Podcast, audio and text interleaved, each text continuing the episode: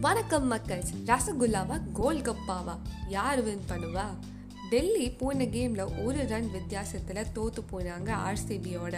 ஆனால் கொல்கத்தா அணி லாஸ்ட் கேமில் ஒரு வெற்றியை பார்த்தாங்க பஞ்சாப் கூட. டெல்லி அணியை பார்க்கும்போது போன கேமில் படிக்கல் கோலி மேக்ஸ்வெல் என்ற ஜாம்பவாங்கல்ல ஒன்றும் இல்லாமல் ஆக்குனாங்க.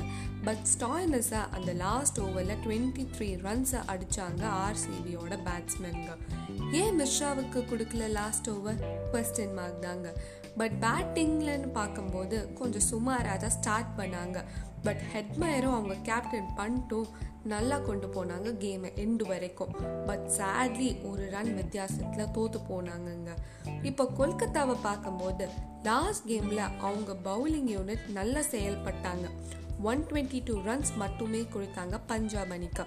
அவங்க ஓப்பனர்ஸ் ஒரு நல்ல ஸ்டார்ட் கொடுக்கலங்க லாஸ்ட் கேமில் பட் மார்கனும் ட்ரிப்பாட்டியும் நல்லா கொண்டு போனாங்க கேமை மோர்கன் இந்த கேம்லையும் அவரோட ஃபார்மை கீப் அப் பண்ணணும்னு தான் எதிர்பார்ப்பாருங்க ஸோ இன்னைக்கு ஒரு நல்ல கேம் எதிர்பார்க்கலாங்க.